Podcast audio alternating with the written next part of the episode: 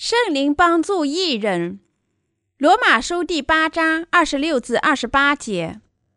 况且我们软弱，有圣灵帮助，我们本不晓得当怎样祷告，只是圣灵亲自用说不出来的叹息替我们祷告。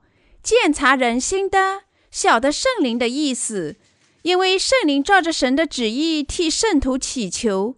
我们晓得万事都相互效力。叫爱神的人得益处，就是按他旨意被招的人。圣灵只住在信神的义的人心里。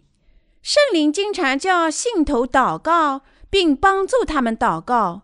圣灵为圣徒用谁也说不出来的叹息祷告，这意味着圣灵帮助他们照着神的旨意祷告。所以说，信神的义的人是神的儿女。主应许与他们同在，直到世界末日。圣灵与一人同在，照着神的旨意祷告。你们认为怎样才能领受圣灵呢？能靠祷告领受吗？记在你们心里面，你们能领受圣灵吗？圣灵只居住在信仰神的义的人心里，并做工。希望照着神的旨意去祷告的基督徒，都能得到圣灵的帮助。因为如此，他就知道该祷告什么，怎样祷告。如果你是因信神的意而，如果你是因信神的意而得圣灵，那圣灵就会替你祷告，并且引导你。万事都相互效力。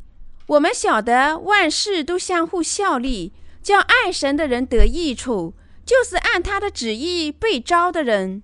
罗马书第八章二十八节。神和信徒在一起，使万事都相互效力，叫爱神的人得益处。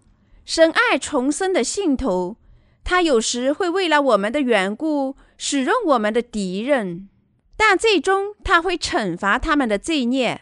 我们的任何一位人都会消失在永恒的责罚中，因为神许可的一切，就是为了信徒得益。